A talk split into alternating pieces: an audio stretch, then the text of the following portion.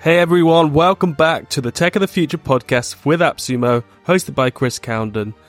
In today's episode, you're going to find out more about one of my favorite founders and the tool he's created to help streamline the post production process of podcasting. Initially, we started, you know, Resound because in the podcast, like for the podcast industry, because that's where we have experience. That's the industry we know. I, as an audio engineer, editing a lot of podcasts myself, I'm very familiar with the problem. And so, yeah, as we've launched Resound, like you said, there have been a lot of different use cases like you said, webinar recordings, even like companies that record meetings and stuff like that, audiobooks, professors using it for like their lectures and whatnot. And it's been a lot of fun to see that, see the different types of use cases. I believe what we've built is optimized to work really well in that way. And I'm, I'm really excited to to get it get it right now you can upload video you just can't export the video file but that that should be unlocked very soon and I can confirm that that will be available to the AppSumo lifetime deals.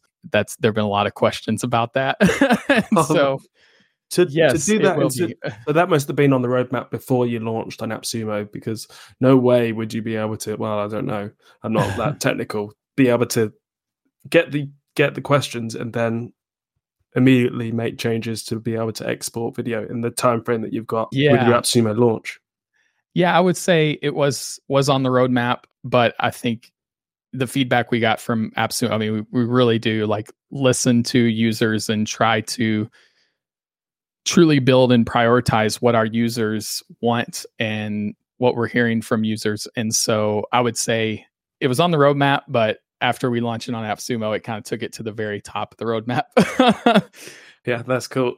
Before we get into a live demo, would you do you have any recommendations for other startup founders that are considering launching on AppSumo? You know, I talked with several other founders that had launched on AppSumo before, and you know, it seems like everybody was kind of going into it there there was some uncertainty. I remember Blaine from Castmagic even being like, "I don't know, it, this could bankrupt us." Like uh, the verdict's out, and then obviously after time, he was like, "Oh yeah, this this was amazing for us." And I, I would just echo what what they said to me of like the value you get from the users, from the feedback, buzz in the community, and really being able to you know turn those users into like evangelists who tell others about it. Definitely have seen that and in a very short amount of time it's been been cool just to see yeah how many how many eyes how many how many people were able to get in front of with resound through apps or through apps thank you so much for listening to this episode with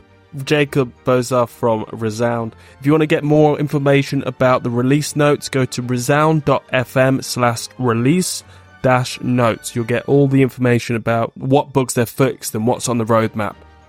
Enjoy and make the most of the lifetime deal while it's still available on AppSumo for $49.